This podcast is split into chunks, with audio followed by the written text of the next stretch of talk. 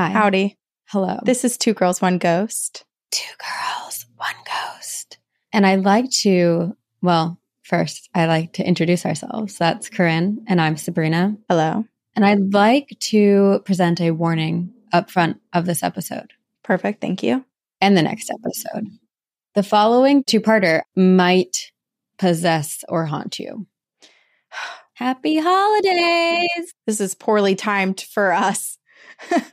we're going on the road and now we're possessed. Or perfectly timed. Oh my gosh. I mean, already we're having a ton of audio and recording issues. So Yeah. It's a it took great us like start. 10 minutes to even be able to start. I've been bit by so many mosquitoes, hmm which It's a warning. Like a warning. Everything's warning us to not do it.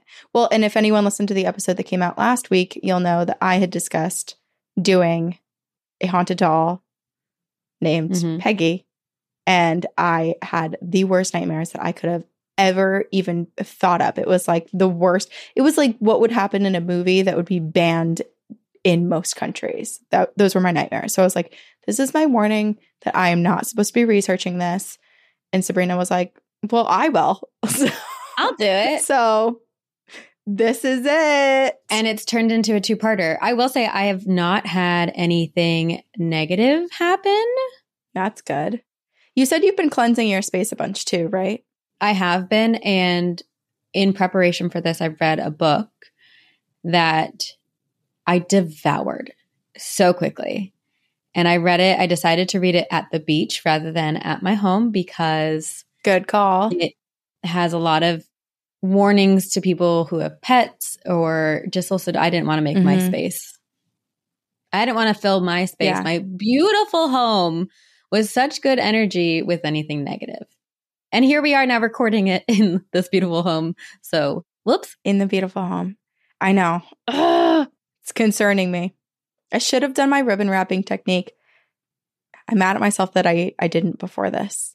Well, we'll have good intentions, but I guess for all of the people out there who have said that they've experienced a lot of hauntings listening to our podcast, perhaps this episode and next week's episode is a great one to listen to when you're like outside on a walk in a park or s- somewhere Sunny that's not your home.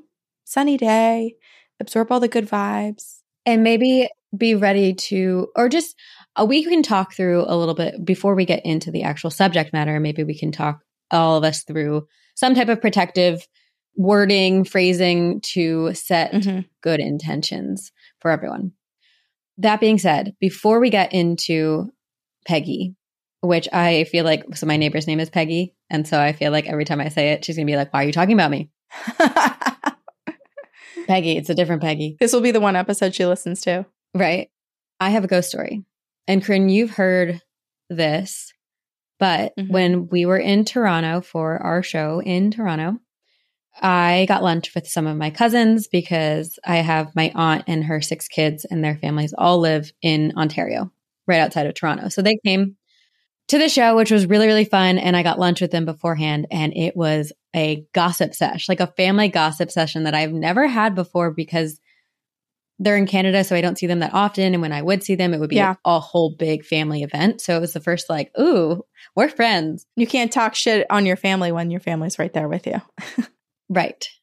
So I got a couple ghost stories because I was talking to them about my dad and his like past life regression therapy and all of that because this is my dad's side of the family. And Colleen, one of my cousins who listens, hey Colleen, she went home and asked my aunt, her mom, for more stories. And so for people who don't remember, my dad, some people believe he's possessed by a past life because in his sleep, he speaks a different language. He has battled with something for his whole life. Mm-hmm. And he did a past life regression hypnosis therapy and discovered that this past life of his, they even found his name. They were able to like go back in records. And I don't have the specifics of that, but basically, this man in his past life was not a great guy. He harmed people. Yeah. He was, he just didn't follow the rules. And this past life of his is almost trying to come through in my dad's current life and take over or influence my dad in some ways, which has been a really, really difficult thing for my dad. So I brought this up at lunch. Apparently, my aunt goes, That makes so much sense because in childhood, and my aunt is older. So in childhood, Mm-hmm. my dad was convinced like something bad had happened and that he had done something bad. But my aunt was like, there's no way that he did. But because it was so present in his young age, it felt so real to him. And it's already confusing too when you have really realistic like dreams and, and stuff. It's hard to differentiate. So as a child, if he's having all of these memories from a past life come forward, I'm sure it was Yeah. really difficult to understand. Is that like me now or is that something I'm remembering Right. from another time?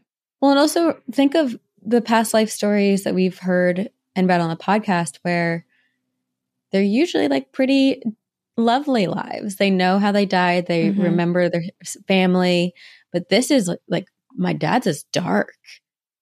Yeah. So he also apparently growing up, they went and did this like scouting trip and they were in a cemetery or maybe they were in a camping area and all of a sudden he like swore that there were two older like a woman and a man both dressed in Victorian era clothing. He was so convinced that they were there hmm and no one else saw it. This was a scouting, like a Boy Scouts trip. Yeah, I think like scouts. Yeah, yeah, yeah. Okay. Or like some type of camping. They he grew up in Pakistan. I don't know what the Pakistani version of it is. So it was a, with a group of a lot of other kids and people that weren't just immediate family members when he was witnessing this and experiencing this. Correct. Got it. Okay. And keep in mind, these are just like a couple stories that I got really quickly from my cousin and my aunt, but there are so many. Yeah. So I'm just going to tell two more.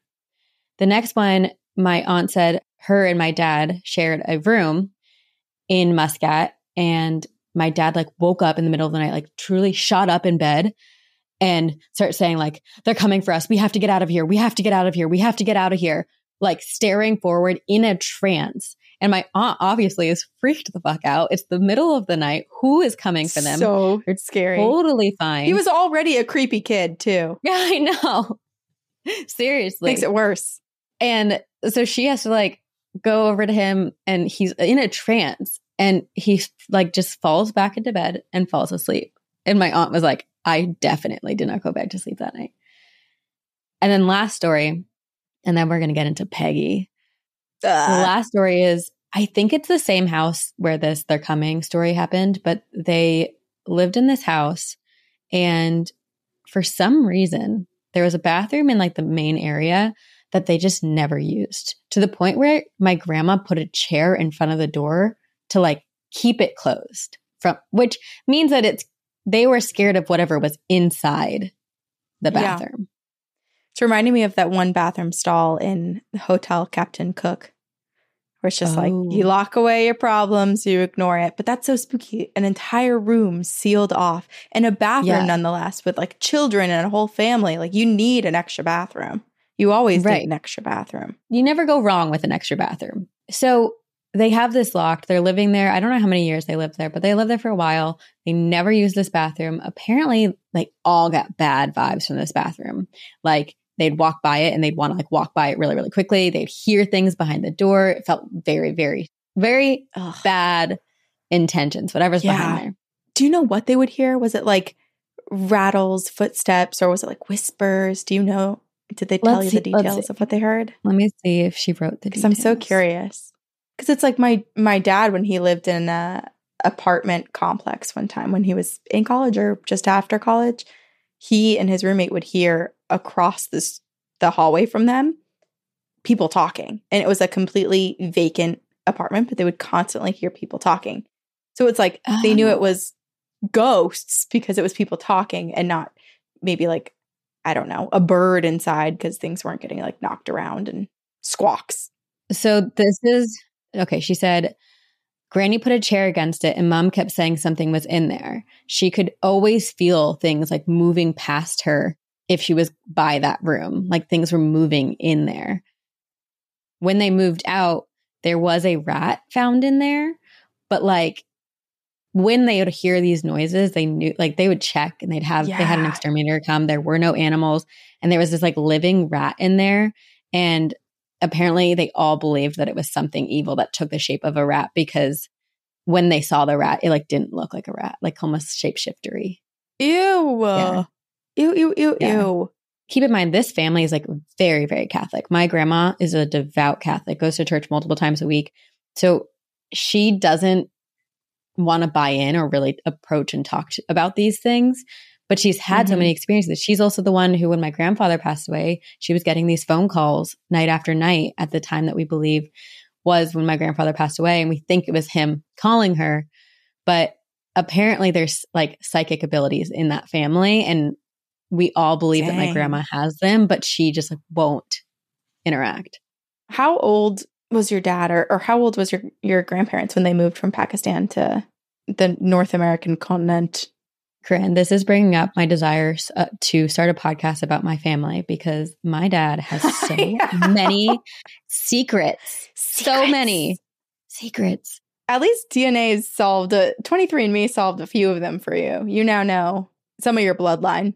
I always knew by my bloodline for the most part, but it was more, it hit, the secrets are more like what happened in the family, like Mm, family mhm. stories. And there's like one rumor that I really am curious about, but it happened in Pakistan and like records are weird. Anyway, there was something that happened in Pakistan. My dad was sent to boarding school in England and he came to the States for college. My grandparents lived in Oman until like 2000, I want to believe, I think something like that. And then they moved to the States. Mm, okay.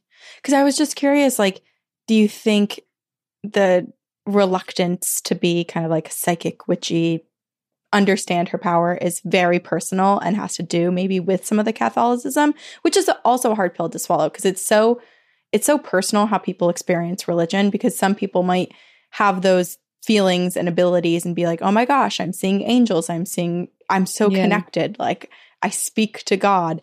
But she's saying, I don't want to talk about this. I don't believe in this at all. But I was curious what culturally was the belief in the area that she was living in, too, and if that had any influence on her. There's a lot of beliefs. I mean, that's where the what are those trees? Like the the jinn spirits that like are in those trees. The one that we talked about from Mm, Hawaii.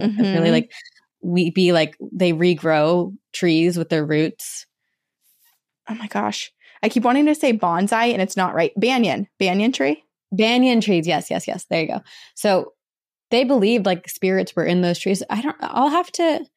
This is where my investigative journalism podcast. I can't even say the words, but this is where my podcast begins. Yeah. Your dad would hate that. Oh, I know. I it would mostly be an expose on his life. As if we don't already have a weird relationship. it is so wild though to think Oh. that you know like there was a part of him things that he did in his past life that seeped through things that were repeated Mm-hmm. behaviors actions that he was trying so hard to get away from but they came for him and it happened again in this life. I almost think of your dad's life like the way that there's always like this darkness or like this past that feels so present. It feels like a movie where he's like constantly trying to get to the next life and escape it but his past keeps Oh, that's coming so for him. Like, his soul keeps That's trying to like so jump and be like i'm getting away from it but he can't. He always succumbs to it again. Okay. I kind of feel like Zach Bagans and my dad should like hang out. because you, you feel the darkness has gotten zach as well Well, I almost feel like I I feel like Zach has a uh, has a past life that is almost trying to come through too. I don't know. They give me similar vibes. I've never met Zach. I've only met his persona on television, right but there's just something similar. there's something going on i don't know yeah some people just have that where you're like we know there's more happening Yeah. And there's also like this childlike energy to both of them where I feel like they both just need to be held in a womb. They need the rebirthing therapy. we should put them in one of those deprivation pods just in complete darkness like in the water Honestly. and just sing some songs outside and go through an entire life's conversation nine months of conversation so they feel like they're back in the womb Wait, that's kind of cool. come out come anew i'd be so depressed if i was kept in nine months of darkness actually so when i was struggling with my sickness when the rona got me i couldn't go outside because i was quarantined and Yeah. I get plenty of sunlight in here through the windows, but there's nothing like actually having the sun like hit your Like skin. real sun. and I started Yeah. crying on like day three And I was like, I'm just so sad. I haven't been outside. And then I looked at Brian and I was like, I'll never survive in a bunker. And it just like threw me into Oh, an abs. I like so dissolved. I was like, bunker dreams. Yeah. oh man. So yeah, no, that therapy wouldn't work for me, but maybe maybe this new therapy for your dad. I'm sorry that your dream has been taken away from you by yourself. Thanks. I'll survive three days. That's what I know. Three days in a bunker, and then my mental illnesses will catch up to me. Okay, I think you would survive more because three days inside while sick is different than three days inside not sick. I think you could do more than three days Yeah. if you like I feel agree. energized and do things. And if we have our lazy river in the bunker, then you're good. Exactly. I feel like it's Barbie's dream house, but a bunker. That's what ours is going to be. Barbie's dream bunker. Barbie's dream bunker. Dua Lipa will perform every night. I love that she's in our bunker. Okay, great. Everyone's invited, except for you, Ken. Well, Ryan Gosling, I'm you're just kidding. invited. Just I learned nothing from the movie, clearly. Okay. Well, speaking of learning and speaking of our Lord and Savior Zach Bagans, I am a little bummed that this that we didn't get to go to Vegas before this because I was really hoping that we could go to Zach's museum and visit Peggy before talking about Peggy. I know, which was the plan, but then we got, yeah. November, we will visit Peggy.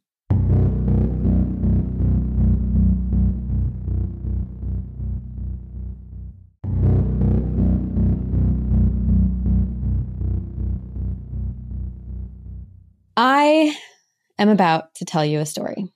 Okay. Everyone, buckle up, brace yourselves.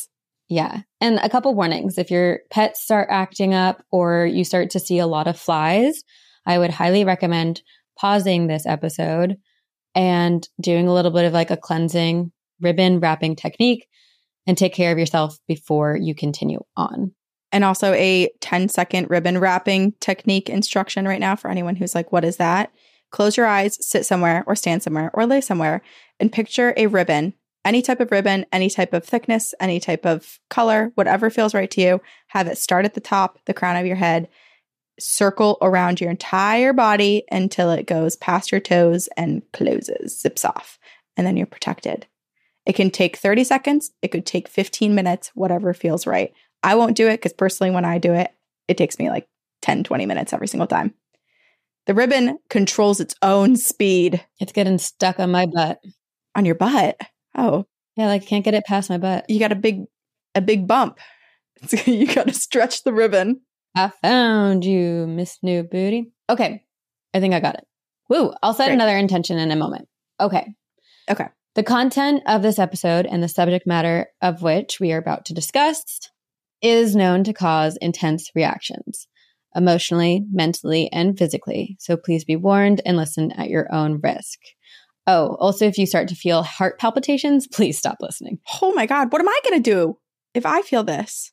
I can continue as a one woman show and you can listen to it back Okay. later. You can like do director's edit where you come in and do like commentary. Oh, yeah. yeah. Well, in this point part, I would have said, Or I should just, I'll record myself going, oh my God, no way. This is the story of an object that is haunted, or perhaps possessed. Reading about, looking at, or listening to information about this object has caused hundreds, if not thousands, of reactions worldwide. This is Peggy the doll, a doll with a spirit or spirits attached to it. The entity Oh. contained in this petite and unassuming object is believed responsible to be the perpetrator of amnesia, rage, headaches, seizures, strokes, and heart attacks. These stories are not to be taken lightly. These are horrible. Yes, and we highly advise you take precautions prior to listening to this episode. Yeah, especially, I mean, that was an intense warning section. I feel like normally it's like, oh, you might have a stomach ache, you might throw up, you might feel faint. This is like, you might die. No one no one has died. I will give that disclaimer. Okay. No one has died. Good. Yeah. I also think there's a little bit of a misunderstanding about this doll.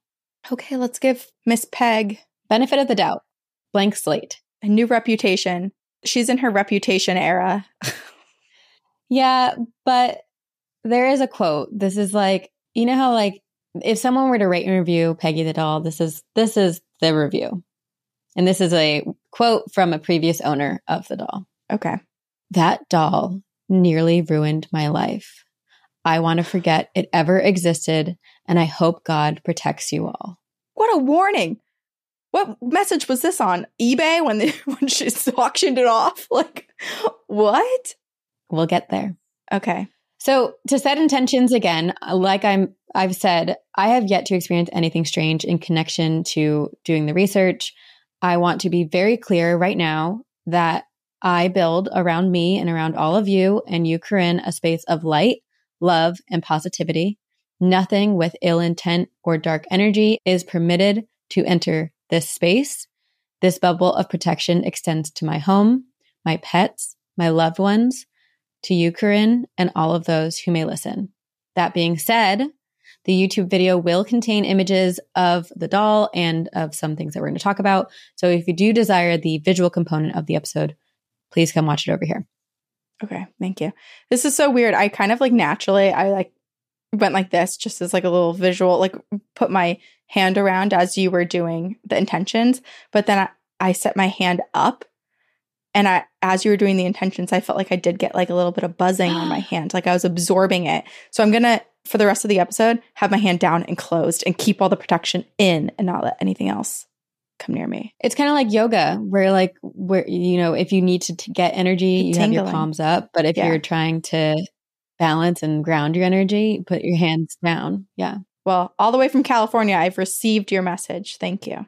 So this is part one of what is arguably one of the most haunted objects in the world. We've heard of Annabelle, we've heard of Robert the doll, of Chucky, but mm. today we're sharing a story of another doll, Peggy the doll.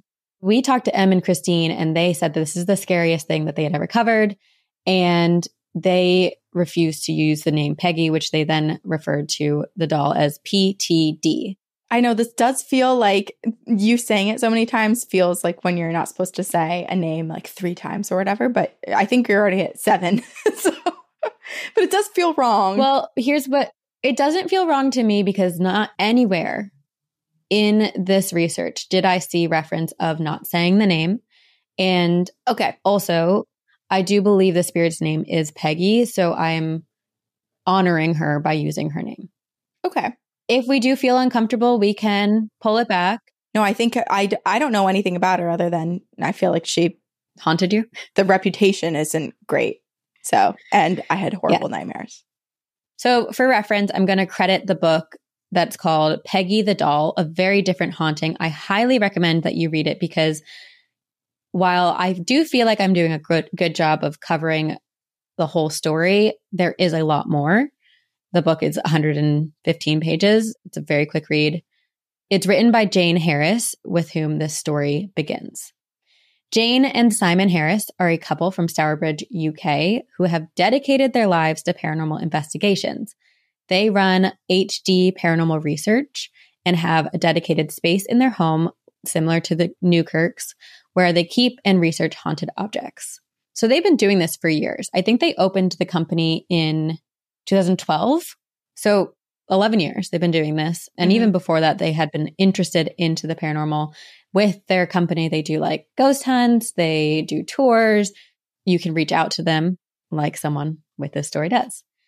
Jane's interest began when she was a teenager. She said she had met a woman who owned a haunted doll that turned the TV on and off and rattled forks and knives in the kitchen drawer. So her interest began with the doll. And since then, mm-hmm. she has spent much of her life inquiring further on paranormal and has become a resource for people who do not know where to go. She is a qualified psychologist and a master herbalist. She and her husband, Simon Harris, co founded this company. And Simon has developed many new paranormal investigative tools like the dual scryer. So he's a bit of an engineer when it comes to paranormal investigative tools. Cool. Little inventor. Yeah.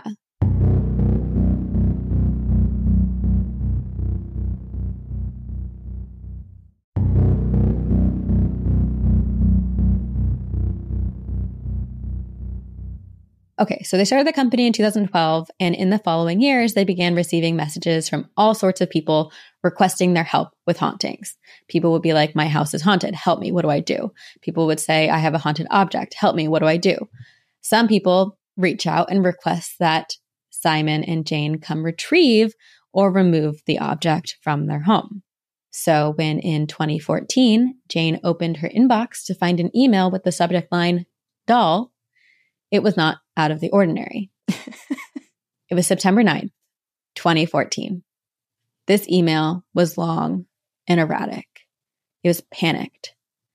The emailer, who Harris in her book referred to as JW for privacy and anonymity, was apparently desperate.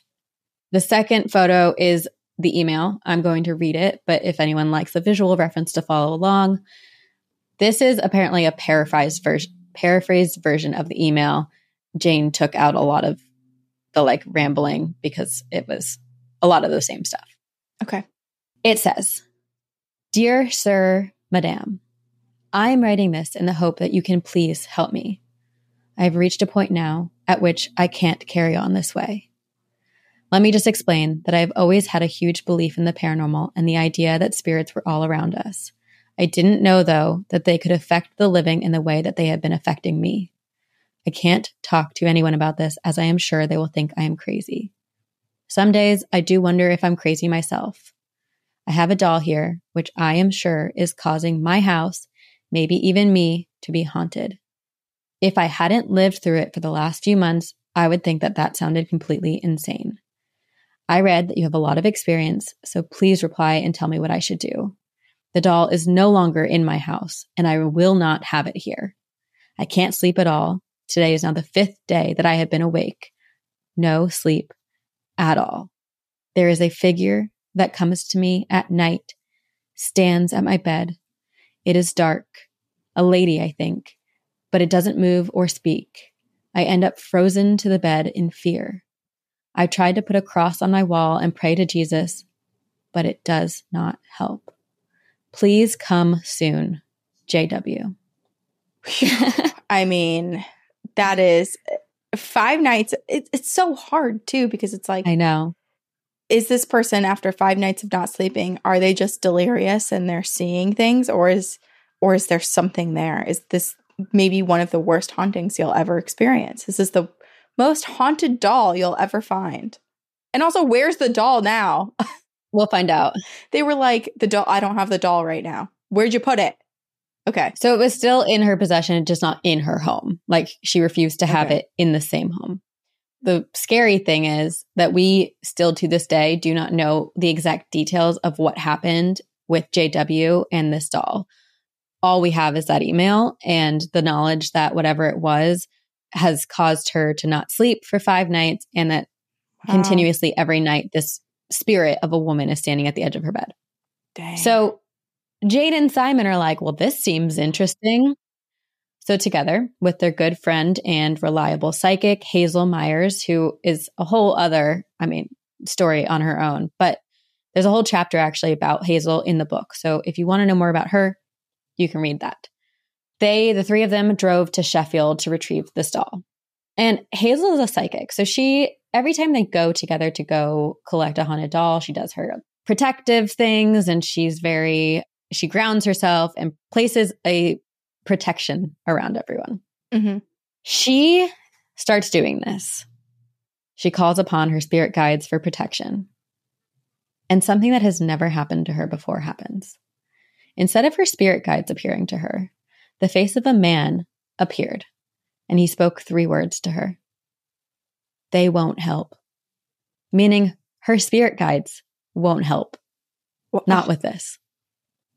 That's so spooky. It's like, who is this guy? Are you keeping my spirit guides captive right now? Are they afraid of you? Or are you like the boss of the spirit guides? And you're like, hell no, are we getting involved? I don't know. But immediately Hazel's like, yeah, something is definitely off about all of this, about this doll. And she Mhm. doesn't tell Jane and Simon because she just doesn't want to worry them as well. She's just continuing to speak protection, whatever words around the three of them. She doesn't feel like it's a negative thing per se. Like she doesn't think they're in danger, but she's just like, this is weird. Something is different. Yeah. So they arrive to JW's home and every Spidey sense, it's like high alert, red flags, everything just feels off. And they were suspicious because this email did seem a bit crazed. Is this serious? They're putting themselves into the home of a stranger. Like, what are they getting into? It's definitely, there's unease on top of not knowing what the haunting's going to be. And then JW opens the door and she is very clearly sleep deprived. She looked like she was a woman on the cusp of a breakdown. And in the book, Jane talks about they have young kids. She's like, I know sleep deprivation. I know what it's like. And I recognize it in this woman. I could tell that she was oh, worn down. I mean, how many days do, can you go without sleep before you die? Seven? Yeah, I don't know. Something like that. So the lack of sleep was evident. This woman very clearly had not exaggerated in her email. And JW guides Jane, Simon, and Hazel to a small outbuilding behind her home. So I'm imagining like a shed. And immediately upon entering the space, Hazel becomes physically afflicted. She becomes lightheaded and nauseous. The three had no idea what they were coming in here to retrieve. Like they had not seen any visuals or anything. They didn't know what the hauntings would be like, but they immediately were like, this is something different. This is way more intense than we thought. Then they're all kind of standing there in silence, and JW does this little eye thing. And she looks down. Like she's not saying anything. She looks down to her right, and there's something wrapped in a blanket or like a, it's like something rolled up. Mm. And she like looks to Jane and Simon and back to the thing, like insinuating there it is. But she refuses to touch it. So Jane picks it up and she's surprised, like, this is really, really light. It's not what I expected. And so she slowly starts to unroll the fabric and pieces of blonde hair come out. She unravels it more. Pale white skin. She unravels it more. These piercing blue eyes. As she's doing this, she notices that JW is having a physical reaction, like terror in her eyes. She is shaking. She looks like she's going to cry. And Jane looks at the face that's starting to peer back at her, and she's all of a sudden struck by loud ringing in her ears, and she feels numb. So she quickly like wraps the doll back up. So they don't even fully unwrap the doll at this moment. All they know is blonde hair, little doll, blue eyes. And this woman believes that this doll's responsible for what she was experiencing.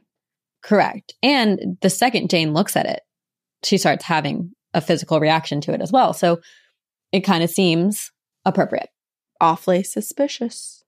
Yes. So Simon, Jane, and Hazel are all like, okay, we should probably let's just keep this doll wrapped up, safe in this little like bundle and keep it like this. And then we'll bring it home and we can do the investigation properly and set like a cleansing and keep this space clear when we actually unwrap her. Mm-hmm. So when they're leaving JW's house, they ask JW if she would like to be updated on what Jane, Simon, and Hazel discover. To which JW responds, and this is the quote I read earlier in the episode That doll nearly ruined my life. I want to forget it ever existed, and I hope God protects you all. Okay. I understand where she's coming from, but mm-hmm. I do wish that we had access I know. To more of her story. But you have to respect that she's like, absolutely not. This thing is finally gone. Hopefully she yeah. has found peace. She's not haunted by this thing anymore. But I I'm so curious. and you know what? We still have enough to do a two-parter on this, so so we're okay. Hold on to your butts. We're okay. If your ribbon can get over your butt, hold on to it. Hold on to it. So Jane and Simon Harris are now in possession of something very, very powerful. They had no idea what the next two years would hold for them, but this doll was about to change their lives. So, Jane, Simon, and Hazel returned to Stourbridge, UK with this doll. And this is not their first rodeo, nor their first haunted doll. So they establish a routine in order to begin investigating haunted objects. Their home has plenty of other haunted objects. So they basically set up isolation, they set up equipment, they have night vision cameras, digital cameras, EMF readers, motion detectors, temperature gauges, etc. Like they have all the bells and whistles set up and they are mm-hmm. putting this doll who at the time does not have a name, keep in mind. So they're putting this doll in this space and they unwrap it and they reveal like this white dress and it's very beautiful. The one thing I'm not clear of in the picture, which we can show now, there's a cross around this doll's neck. Of the doll? Should, should I look at it? If you would like to. It's really not that scary. Oh, she looks like a golden girl. Yeah, she's Doesn't cute. she? Yeah. She's so cute. But I'm not clear on whether or not they put the cross on it because there's a part of the story where it's a little I, I don't know. Either it it was on the doll or they put it on there. I don't know. But so they set up all these things in order to monitor environmental changes that are brought on by the presence of a new object. And so they leave this doll in isolation with all of these tools and they monitor. And usually, usually, I say this usually, asterisks, after a couple of days, they would review all of the stuff and they would begin to attempt to contact the spirit. But all three, Jane, Simon, and Hazel, kind of don't engage. Mm-hmm. No, like usually someone would be like, okay, let's go investigate. Let's go try to talk to the spirit. They all three just like don't talk about it. Huh. So they're monitoring it, but they're clearly all trying to put it off for as long as possible. Yeah. Which to me just means like right off the bat, there were bad vibes that all of them were picking up on. Yeah. And it's like you don't want to talk about something if everything in your body's telling you not to. Yeah. Six weeks after bringing the doll home, they still had not attempted communication. Six weeks after bringing the doll home, Jane becomes horribly ill. I don't know if this is like she became sick after six weeks or she was starting to get sick. And by six weeks of having the doll, she's like very, very sick. Yeah. She can hardly get out of bed. She's super weak, lightheaded, and has zero energy, which was interesting because remember yesterday we were supposed to record and I woke up with zero energy, like so lethargic. I know. I was like, are you okay? So there was part of me that was like, is it that or is it I'm a woman and I have hormones and I'm tired and I'm getting my period? Yes, the curse of womanhood. Yes. So Jane and Simon have two young kids at this time. So they were like, well, maybe this is just normal exhaustion from everyday life. You've been working really hard. Simon's like, take some time, relax. Like, I'll, I'll take charge for a little bit and I'll let you recuperate. But days pass. It gets worse. She's not getting better. So they go to doctors. She gets blood tests. Everything is normal. Like, there's no thyroid issue. There's no li- like iron deficiencies, nothing. She Hmm. is in perfect health. And yet she has no energy. She can't wake up. Right. So Hazel is like, I have an idea, Jane. Why don't I take the doll off of your hands just to see? Maybe the doll is taking your energy like a Horcrux. Jane is like, okay, let's try that. But first, I do want to, like, we haven't engaged with this doll at all. I want to do a bit of an experiment. So this is fascinating. She ends up booking an appointment with a local medium. The medium's name is Patricia Redman, and she uses a false name because she doesn't want the psychic to look her up or have any like knowledge that Jane is a paranormal, like in the paranormal space, basically. So she's like, Mm-hmm. okay, booking my appointment under a pseudonym. I'm going to bring the doll with me. So on November 5th of 2014, Jane puts the doll in her car and drives to the medium. Immediately, when she's greeted by Patricia, Patricia's like, "Oh, like you can your your two friends can come in. They don't have to sit in the car." And Jane's like, "What?" Two, two friends.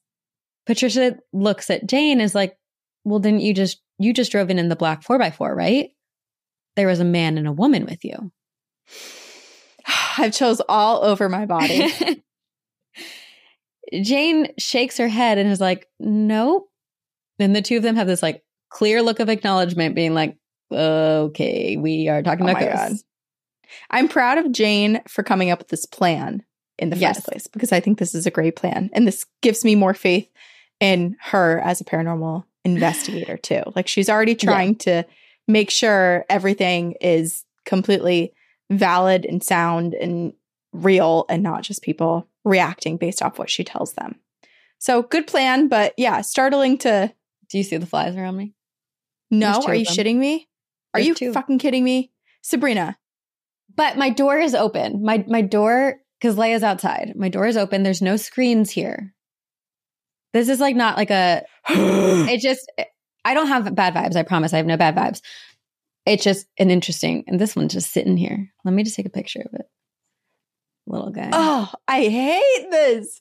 I pray my sweet little Raggedy Ann doll in the corner is not afflicted by whatever comes from this episode. It's just sitting here. It's like sitting by my Zoom. It's just listening. Hey, it's the two spirits. They're just, this is the test. They're going to see how respectful we can be of their story. You better be respectful of me, okay? yeah, it's a two way street. I also have um bread dough rising, and I think they're in they're over The kitchen witch is breaking more bread. Okay, now there's four of there's four of them. Ugh. Okay, so Patricia and Jane are now staring at each other, and Patricia does this weird thing, and she takes like a step backwards, and she kind of pauses, and then she looks at Jane and she goes, "I'm so sorry, I cannot do a reading for you today." She tells Jane that the moment that Jane walked in, the energy in the room became very heavy, and it felt like everything in the psychic space was like very like cloudy. And so it felt like she was incapable of doing a reading. Oh my gosh. So spirit guides are hiding from this thing. Psychics don't want to encounter this thing or people Yes. or energies, whatever the heck it is. Right. Everybody's closing the door on this. Yes. She's like, you can come back another time. And Jane's like, nope, that's all. that's all I needed to know. So Jane never goes back. And she is like, yes, there's for sure things or something or multiple things connected to this doll. And I very much believe they are impacting my health. So let's keep in mind a man and a woman in the car. Let's just remember that. Keep that in the back of your head. Okay. So Hazel takes possession of the doll. And after three weeks, Jane is back to normal. She feels totally fine. And she's like, okay, I'm good. Let's start to investigate. And I think they do a couple of like seances or type, I don't know how, but Hazel necessarily does it, but she communicates with the spirit and they receive the name Peggy.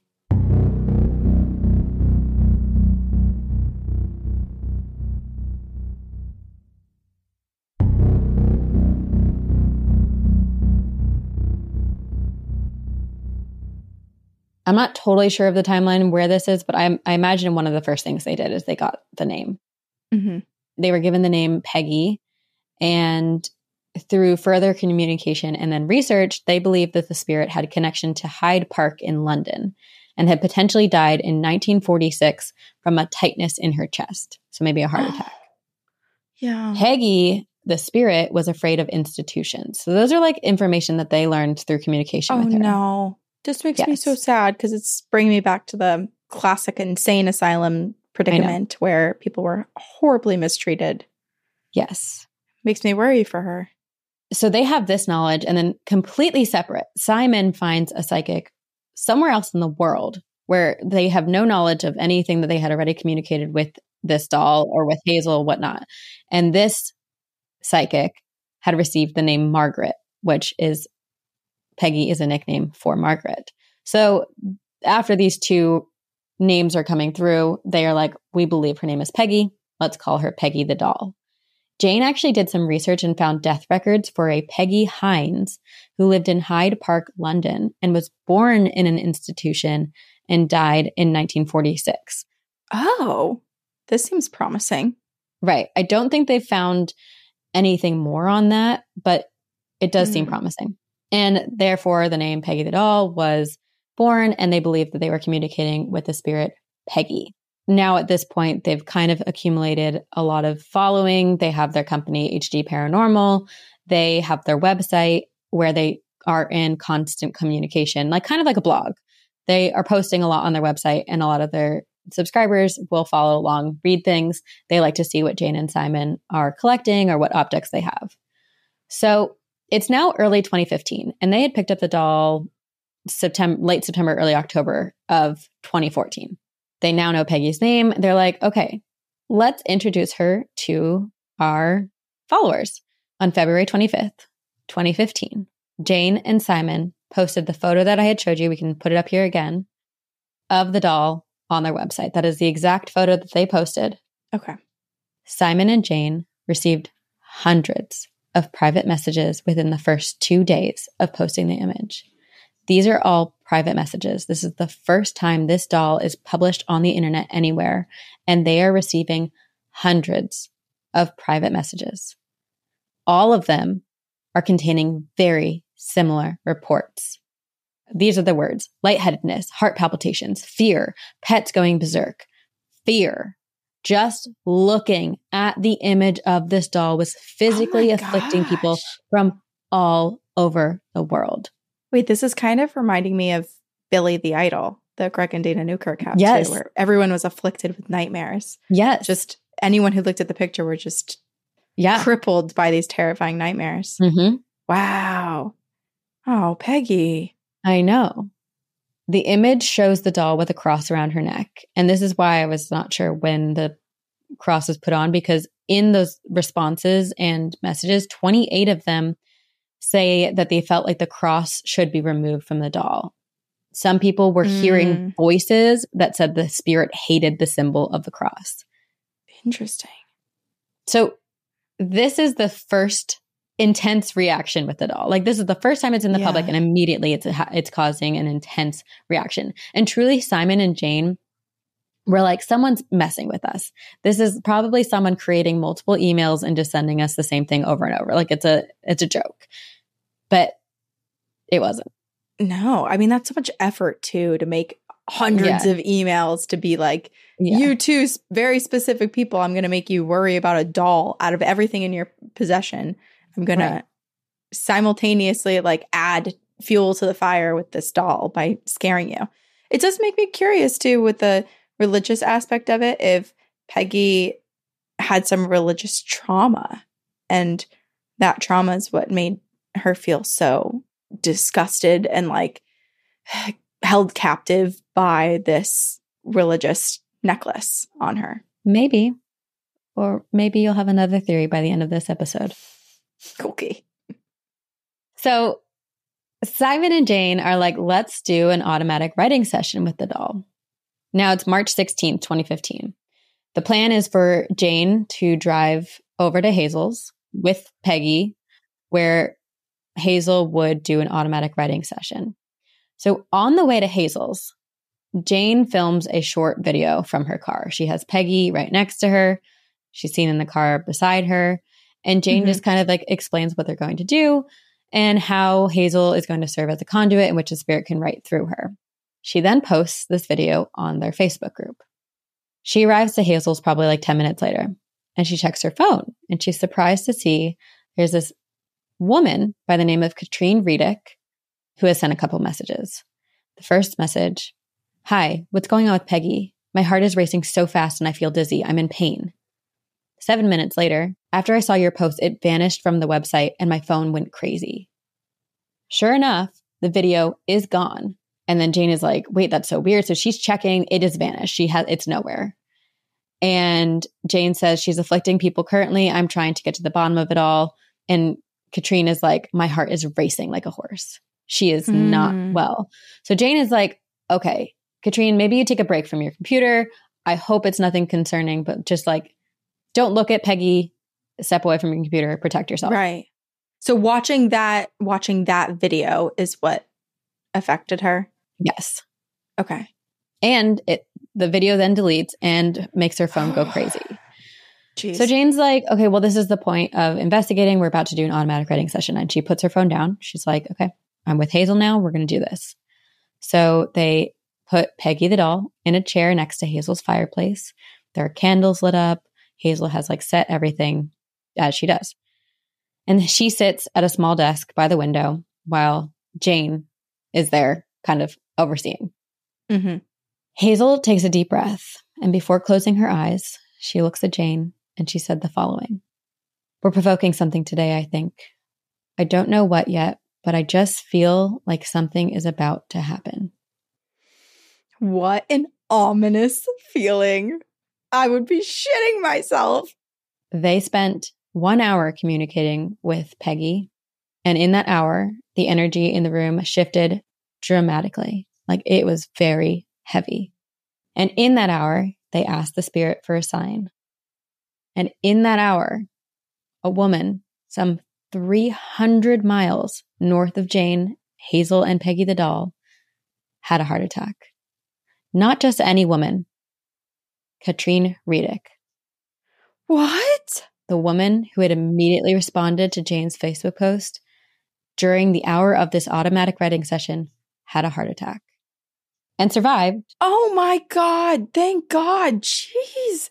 Like I said, no one has What the died. heck? This makes me so stressed out. Katrine fully believes that encountering Peggy the doll that afternoon opened her up psychically, and then she became the target of a spirit, which then caused her to suffer a heart attack. She survived, and you know, maybe you could say it's all a coincidence, but this is not the end of Katrine's story, nor is it the only time Peggy, just the image of Peggy, has caused a physical ailment to this extent. my gosh. More on that a little later. But so naturally, Jane, Simon, and Hazel are growing more and more concerned about the spirit. Like, what the heck is it and why is it causing this? Messages continue to pour in from people all over the world reports of nightmares, of pets being attacked, of experiencing anger and headaches. What is this? So, I'm going to read a couple of encounters from people who viewed the image of Peggy the doll. And I'm going to read a couple in this episode and I will read more in the next episode. There are so many, so many. Mm. So it will be impossible to read all of them. But one of the first ones. So remember, they first posted the picture in February of 2015. So some of these are like initial responses. Jay Claire messaged and said, Jane, when you get the chance, can you contact me, please? I've had a migraine and palpitations since seeing this doll. M. Taylor wrote, I am not a psychic medium, not even that sensitive, really, Jane, but I feel so, so very, very sick and spinny when I saw that doll of yours. I think it's just her energy, but do you feel it in person? At one point after I'd seen your photograph, I was thinking about her eyes and I felt like the floor was moving or if I was like on a ship or something. Like seasickness is the only way to describe it. Do you think it's an evil spirit or a demon here for a purpose? I hope you don't think I'm crazy, but I'm sure it's not just me. Hmm. Dr. S. Collins wrote, You should know that the doll you're working with now is having a strange effect on me. Since I saw the picture last night, I have felt like someone is in my home, watching me. At around midnight last night, I had her image on the monitor and it started distorting and flickering.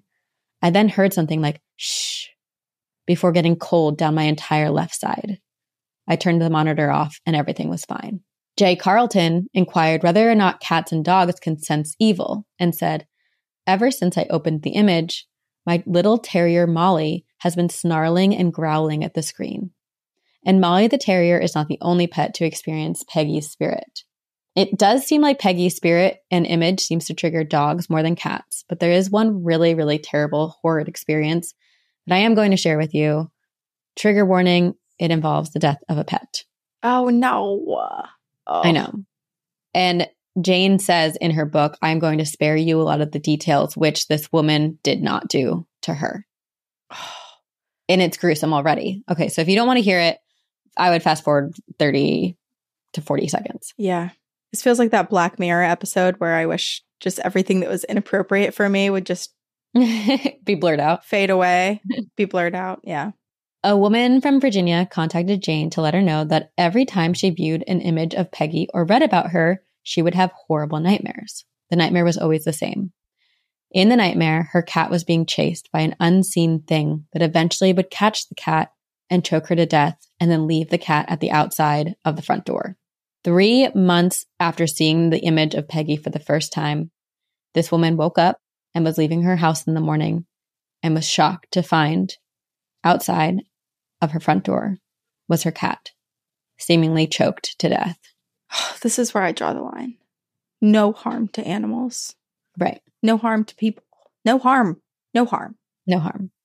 Jeez. So keep in mind, all of these messages are sent to Jane and Simon privately, at least the ones that I just read. So they're not on a public forum. Later, when things did get posted on Facebook, it became more public, but these first ones were private. So, you know, because I feel like it's easy to be like, oh, someone read one comment and like fed off of it, but a lot of these are private. Mm-hmm. So they're receiving these messages. Katrine has had a heart attack. Some say it's coincidence, but Jane, Simon, and Hazel are certain something powerful is at play here. So they plan a seance with Reverend Martin Jenkins. and it takes place on March 30th, 2015. And this is actually a really, really fascinating experience because it changed my perception of Peggy a little bit. Because it's terrifying that Katrine had a heart attack, but maybe this will change your mind about things. Okay. So it begins at 11:20 p.m. and it lasted for about an hour. They're monitoring everything, so they have like a temperature of the room is starting at 18 degrees Celsius, which is 64 degrees Fahrenheit. Which I'm like, that's a cold temperature to keep a room. Like I feel like the normal is like 67. Anyway, Yeah, that is very chilly. If a cold waft came through, it would, it would feel colder than cold. Yeah, that's already true. cold there. That's a sharp wind hitting you. And maybe that's how you're supposed to do paranormal, paranormal investigations. I don't know.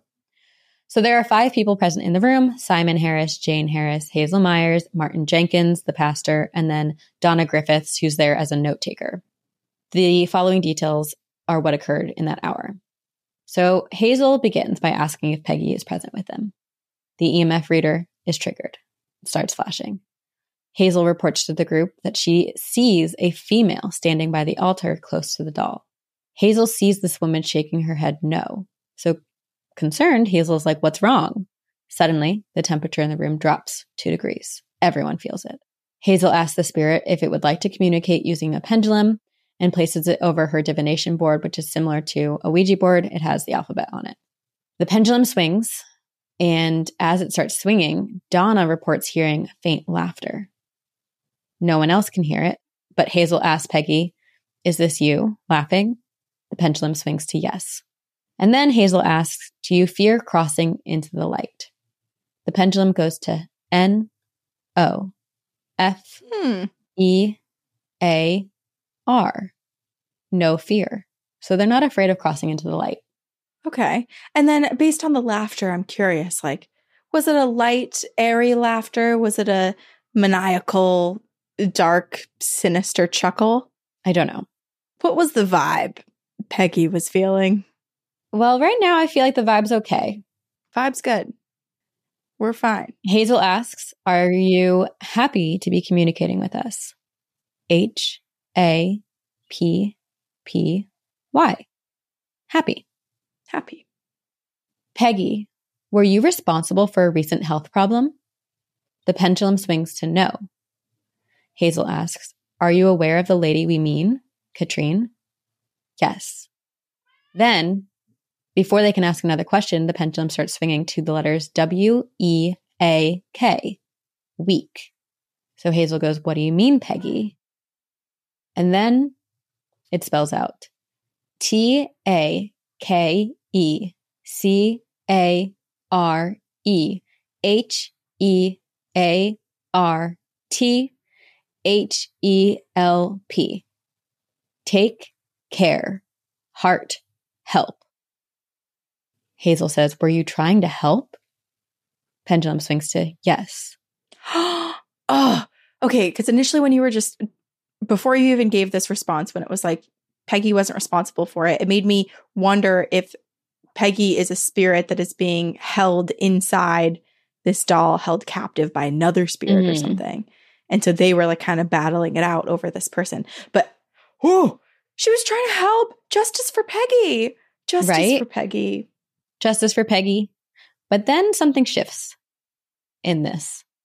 Okay. Hazel asks, Do you feel like you have purpose here? I K N O W. I know. Hazel asks Peggy to step forward and make herself known to the group.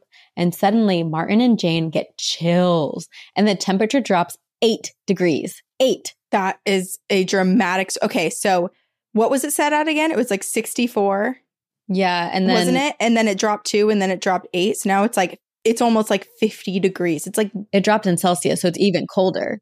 oh, Yeah. shit. I know. It's about to snow in this place. Jane apparently in this moment when she gets these chills catches a glimpse of a woman and in the book she writes like she has maybe seen a full figured apparition 3 times in her life and this is one of them. And it was really really brief, but later she told Hazel what she had seen and Hazel was like that is on par with what I have been seeing. Hi Lay. Are we good to keep talking? She's like, give me the canned food and me and Peggy are good.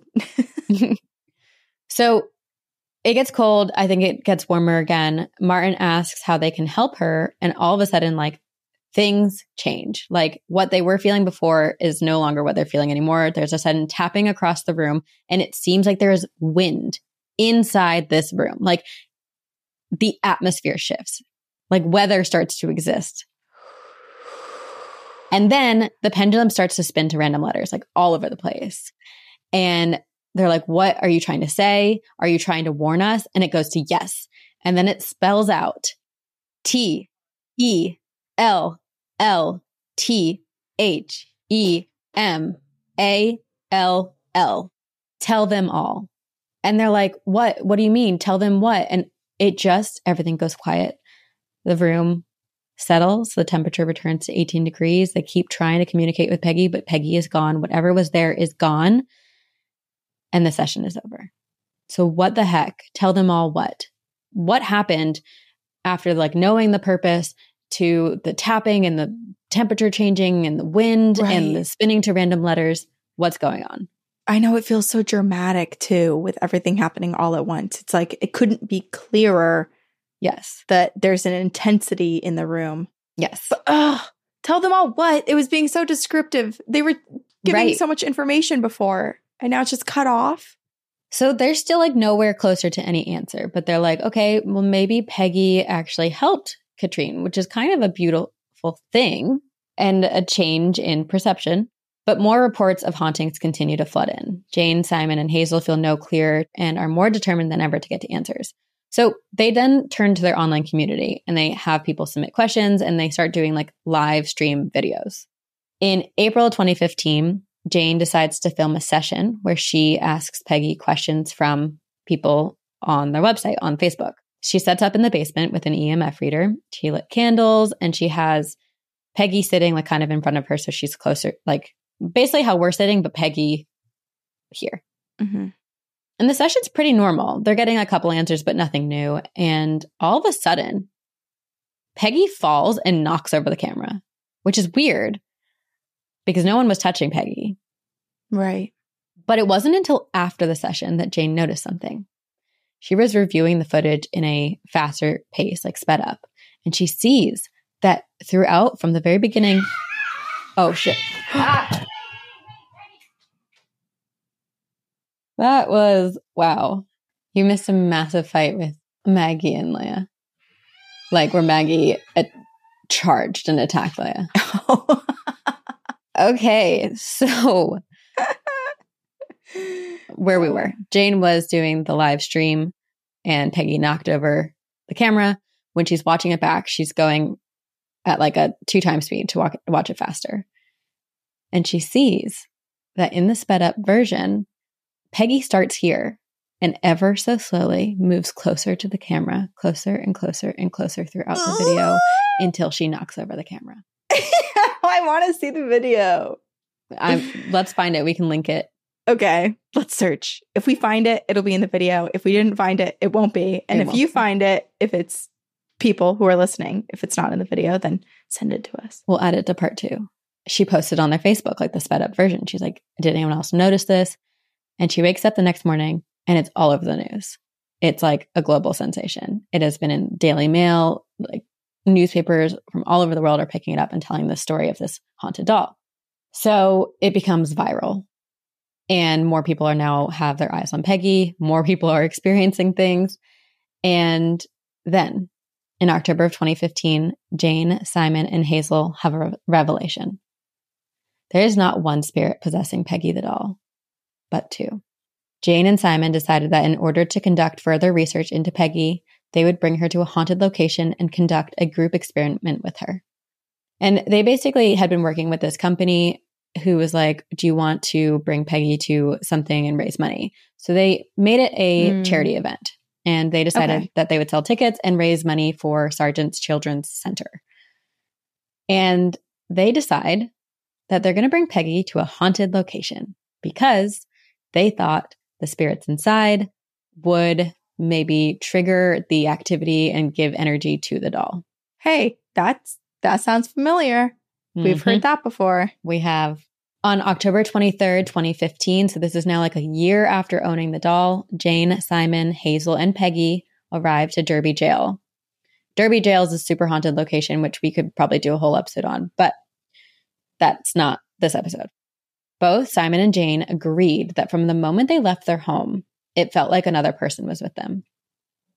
So, like, they live with Peggy and they're aware of Peggy being there, but they don't really feel like the presence of the spirit and they don't feel mm-hmm. like they're mm-hmm. living with it. But for some reason, the moment they left their home, they were very aware that Peggy was with them. Like it felt like a third person was with them. Yeah.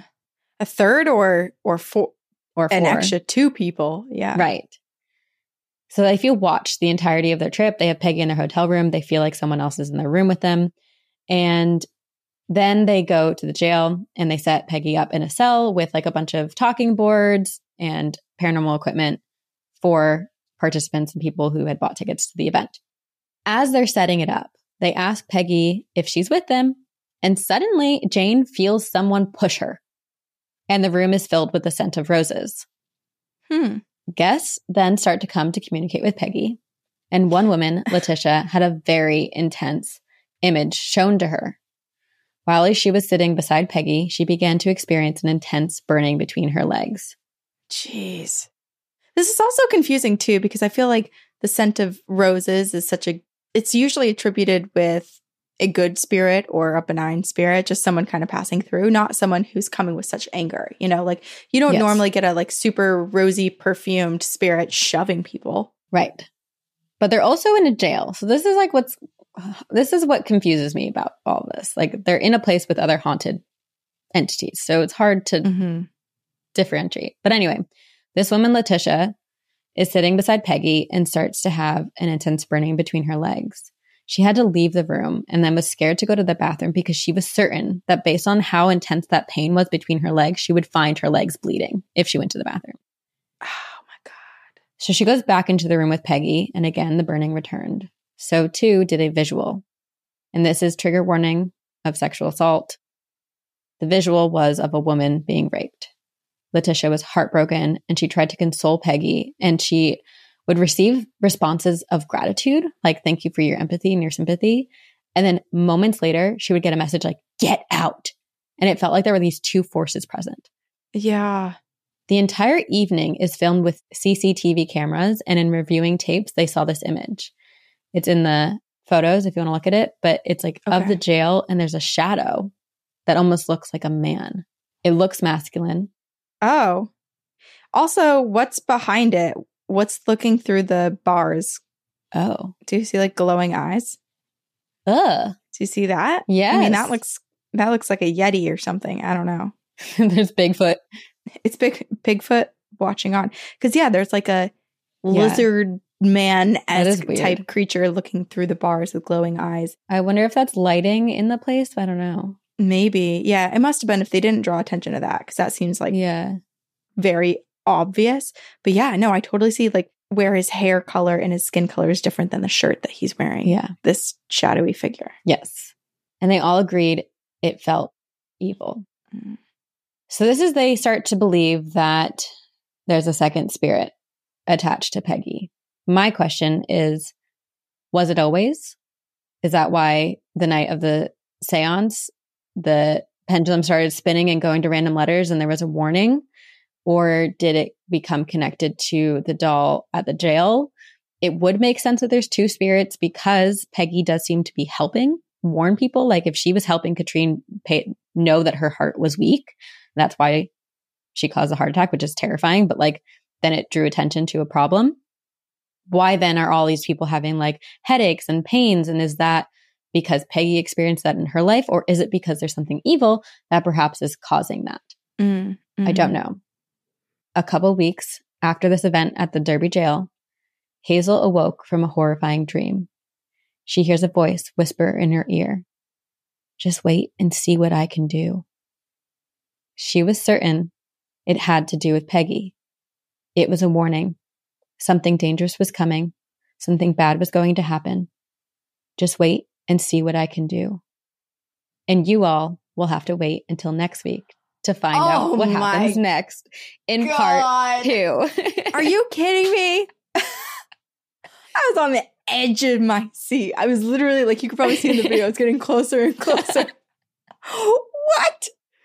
Oh, the hot and cold messages coming from Peggy. I'm so confused about who is in there, how many people, what they are. Yep. I guess we'll find out more next week, though. Dang. In part two, Peggy the doll and the spirits attached to the doll meet a paranormal investigative icon. They nearly take a life. It debuts on television and gets a new daddy. wow. That's clickbait if I've ever heard it. I'm tuning in next week. I can't wait to hear. Jeez. I will say the the um flies have calmed down since closing the door. So I do think it was very Okay. much just the Good. outside thing. Yeah. Maybe like five minutes after you had flies, I kept looking at my windows because a bunch of bees were coming by. But it was Oh. just for a split second. It was like and you're maybe, so high up. Maybe 15. Yeah, I'm 32 floors high. That's weird. But yeah, it was maybe just for 15 seconds. I don't know. the flies also come in pro- prominently in part two. Okay, so hopefully we've no So fly they'll issues return. next week. Wow. You know what? I'm glad that you're doing Peggy because I clearly whatever was around me was like, let's not, let's not research this. Maybe I would have come across something or or Yeah, not maybe. dealt with it the way that you're dealing with it, which is probably the proper way to deal with it. But I do, I'm glad that you're doing this because I do feel that yeah, there is like when I looked at the picture of Peggy, I didn't feel sick. I didn't feel Yeah. sad. I didn't feel angry. I didn't feel anything. I felt, I don't know, just like there's this sweet little doll. Cute, cute little doll. Yeah. It is very unassuming. And so maybe we do need some new attitudes and new perspective. Yeah.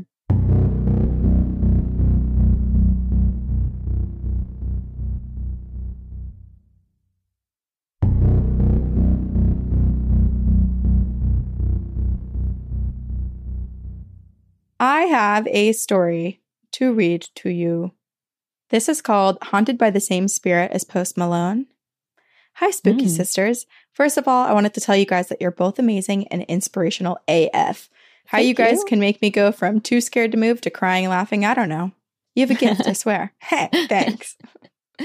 Well, here's my story about how I might have had the same spirit or other entity that won't be named, rhymes with women, that attached to Posty and brought that home with me. Oh, I've always felt like I've been quite sensitive to the paranormal and others' energies. Yet for some reason, I decided it would be a fun idea to go visit Zak Bagans' haunted museum around Halloween time. That's what we're doing. uh, that's, I mean, that sounds like a dream. Yeah. My group went prepared with a vial of holy water. We'll probably do the same thing. Yep. And baggies of sage. We thought that we would be more protected, but then we were told that those things might actually upset whoever or whatever's in the space that we were going to. Okay, maybe we won't do that. We have heard that. And it's like, how do you know what? I guess maybe it's that space specifically. You just have to follow the rules of whatever space you're entering. Yeah. And also probably like your intuition, your gut feeling when you're in Yeah. the space. Because Yeah. on Campfire Stories, when we were talking to one of our listeners, also named Sabrina, she was talking about her very haunted house, and her her mom was on too. And they were both like, "We're not going to do anything to cleanse because we know we have the gut feeling that it would be worse if we did anything. That right now it's mm. more of a coexistence, couple scary things. Yeah. But if you Yeah. tried, sometimes if you try to do something, It and makes it's not them like the full thing, yeah, it gets worse. Aggravates. Okay. The most significant experience I had there was in Peggy the doll's room. Miss Peggy has a spirit box in front of her display that is constant static. Our guide told us that we could ask her anything we wanted to, and no one was brave enough to speak to her. So I finally asked her, Hi, Peggy, how old are you? At that moment, the static stopped for a few seconds, and in a deep voice, we heard, 10. Oh. I really wanted to ask her more questions, but my friends did not want to keep the conversation going with her, so we said our goodbyes and we left it at that. Then we went to the Dybbuk box. The energy in that room was so heavy, and at our own will, we were allowed to get close to the Dybbuk box. You're not supposed to touch My- it. I know. That's what Post Malone did. Don't do I it. know. My dumbass tried looking inside the box as it was slightly cracked. I guess the box tends to crack open with time, and the sage and salt around it pulled in closer to the box and needed to be readjusted at some points. So I'm looking in, and I got this weird feeling, and then I got out of that room. Since then, I have had the most pronounced events I've ever had at an Airbnb in Burbank. Shout out Sabrina. I also feel like shout out Corinne because I lived in Burbank. you did live in Burbank. I've never lived there. So I was a resident. I was trying to scare my boyfriend by hiding next to the doorway of his room. After five long minutes of him not coming out of the room, I peeked my head inside, and when I did, the door was wide open on the other side of the doorway and it swung closed. It hit me in the back of my head. What? I honestly couldn't process what happened, and I tried debunking it for another five minutes by putting my weight on where I was standing, looking for a draft, even jumping up and down by the doorway to make that happen again, but it never happened again. One of the more recent events was a painting in my room started swinging side to side like something had hit it and swung for a few minutes without losing momentum. And then this person inserted a video. Let me just play it on here for you to see it. That's creepy. Very consistent. It's almost like there's a string pulling it back and forth, Yeah. except there's not because we can see that there's not. I only noticed the painting after I noticed my dog sitting and staring at the wall behind me for a while. Other little things occur at random, like footsteps upstairs when I'm downstairs and home alone, noises inside my room at night, my dog staring into corners, and my GPS rerouting to take me down small, dark streets just to reroute me and take me back where I oh. was Oh. before I got rerouted. No. I still 1000% recommend the Haunted Museum.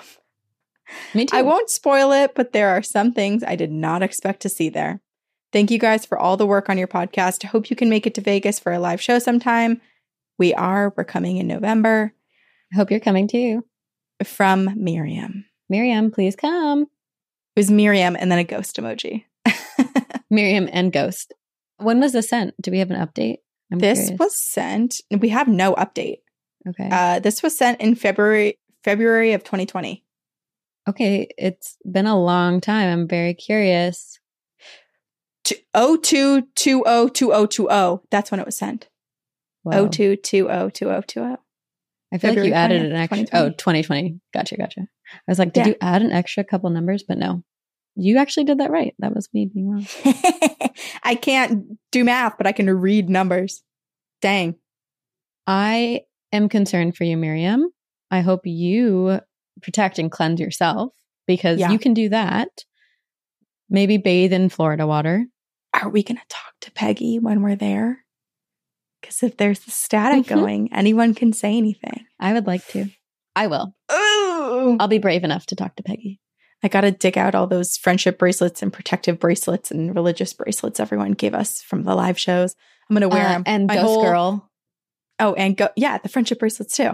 My Yeah. whole arm is just going to be loaded with different artifacts Yeah. to protect me.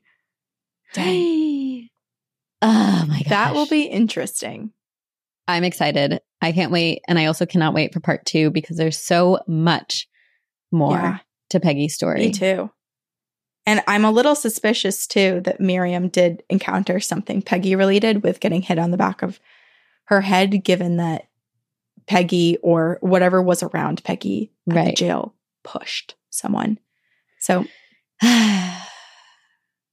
but I don't know. We don't know. We'll find out next week. Honestly, Miriam, I hoped to never know because I hope the spirit just leaves you alone and we don't Mhm. have to do any more further digging or research. But but we will email you. And if something else has happened, email us back. yes. And if you've had any paranormal encounter, if you've been to Zak Bagans' museum in Vegas, or if you have an encounter with geese and goats, please email them to us at two girls Yeah. one ghost podcast at gmail.com. That's a reference to, I think it's Encounters 198. If you don't know what that is, go listen. Rate and review us on iTunes. Come join us on tour. We still have so many cities. Actually, by the time this comes out, we have like a couple more weeks left. So come join us on the road. We hope to see you there. You can support us in so many different ways, but really, we want to see you at our live shows right now. Yeah. Uh, and letting everyone know to listen to our podcast. But we also want to say thank you to all of you guys for supporting us Yes. and for continuing to support us so that we get to have these opportunities and get to do these cool things. yeah. So thank you to all of you and all of our moderators who Yes. manage Discord and Facebook and make that all. still such a safe and kind and wonderful place. I know. I feel like that's not even ours anymore. That's like I was just going to say like we get credit for it, but it is not it's not us. It's not our doing. Yeah. It's all of you guys and it's our amazing moderators. Moderators. And so Yeah. shout out to all of you guys cuz this is a community built by everyone else just happens to be attached to our name, Yeah, but it's but it's you. yeah, we are it's you. This is the most haunted friend group, and we're so grateful for all of you. Thank you for joining us each week, and we love you. And we will see you on the other side.